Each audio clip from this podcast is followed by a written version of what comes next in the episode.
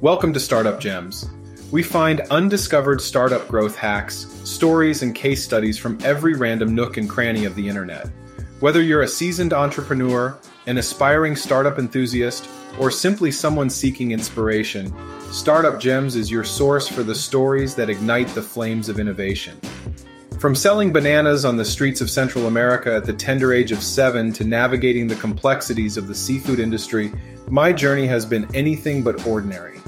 As a young entrepreneur, I've faced challenges that tested my resolve, from fierce competition in the coffee market to legal battles amidst a global pandemic. Yet, with determination, adaptability, and a clear vision, I've managed to turn opportunities into thriving businesses. Dive into my story of resilience, innovation, and the invaluable lessons I've learned along the way. Episode 5, How I Became a Self-Made Millionaire at 25 in a Third World Country. I am from Central America, a tropical region with lots of poverty and problems. Since I was a kid, I had the drive to put extra effort on achieving something. I started selling bananas to construction workers at 7, later selling candy to schoolmates at 10. At 15, I decided to study business and become either an overachiever employee or a business owner. At that time, I didn't exactly know which path to take. While I was in university, BA studies, I noticed I had a lot of spare time after school, so instead of wasting my time on leisure, I decided to start a business. I had no clue of which kind of business start. Also to start one that didn't require much money because I had none.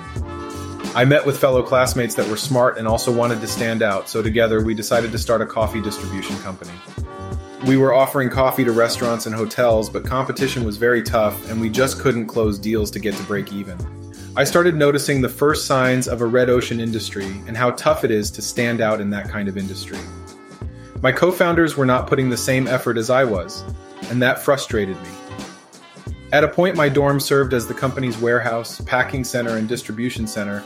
I was closing almost all of the sales with clients and also doing the delivery. I noticed many companies offered high-quality coffee, but only a few offered high-quality tea. Also in my region, a coffee-growing region, there are a lot of coffee sellers as we live in a coffee-growing country. Tea was always imported from Asia, and few companies actually focused on it. I noticed there was an opportunity on focusing on tea instead of coffee. I offered my co-founders to buy their shares and they agreed. For them, it was a relief. So I started sourcing tea that was grown locally and mixing it with herbs, spiced, and fruits to create tasty tea blends.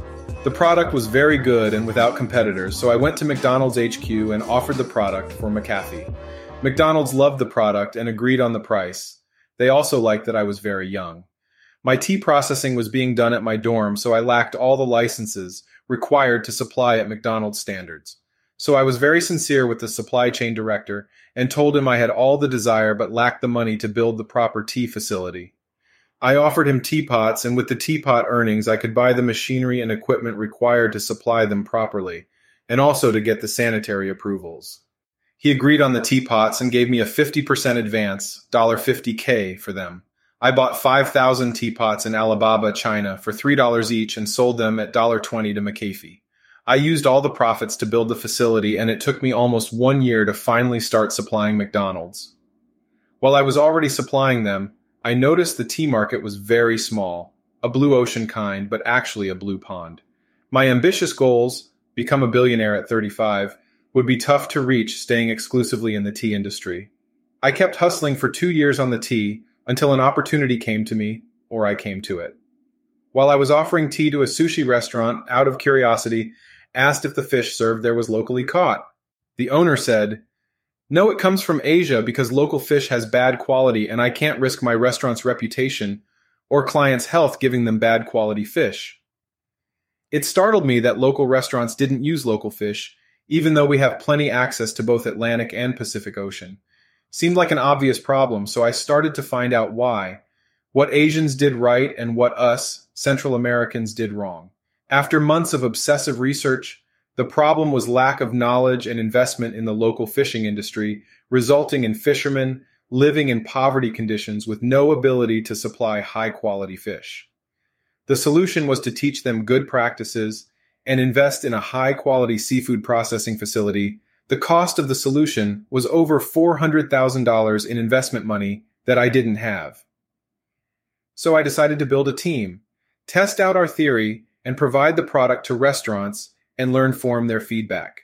It was a lean startup mentality to start small and cheap to prove the business thesis. We received excellent feedback and real purchase interest from restaurants. That was enough to know it was a great opportunity and also a huge market potential for growth. So I decided to pitch my way up until I could secure the funds. After a year of pitching, I was far from the goal. Securing $400K in a third world country is nearly impossible if you are a young entrepreneur with an idea. So I started enrolling in international entrepreneurship competitions. I was able to compete in GSEA and then Holt Prize. I didn't win them, earned a second place in both, but it was enough to broaden my network with wealthy investors with deep pockets. I secured funding early 2020 and started building the fish facility in February. The COVID lockdown hit us hard and we couldn't deliver what our investor expected. So legal fights came with lawyers I couldn't afford while managing a born-dead company, while also pitching again to secure more funds to get us out of the hole. Our initial investor agreed to sell his shares if given 40% ROI, paid $150K upfront, and semestral payments for 5 years. A new investment fund gave us a loan to pay back the previous investor an additional $300K for working capital. Very high interest rate, but at least we got a runway to prove our business through time. After restructuring and getting rid of internal and external bad apples, we started buying, processing, and selling fish in May 2021. We closed 2021 with $2M in revenue, and we will close 2022 with $10 million revenue. Beyond supplying fish to local restaurants, we also provide fresh fish, airplane delivery, to restaurants in Miami, NY, Louisiana, frozen fish to hotel chains all over America.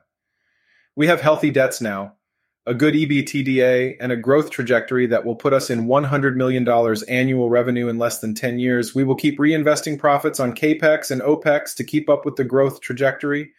God has been an integral part of my journey. Lessons learned, vision and goals must be clear. The path can change, the goals can't.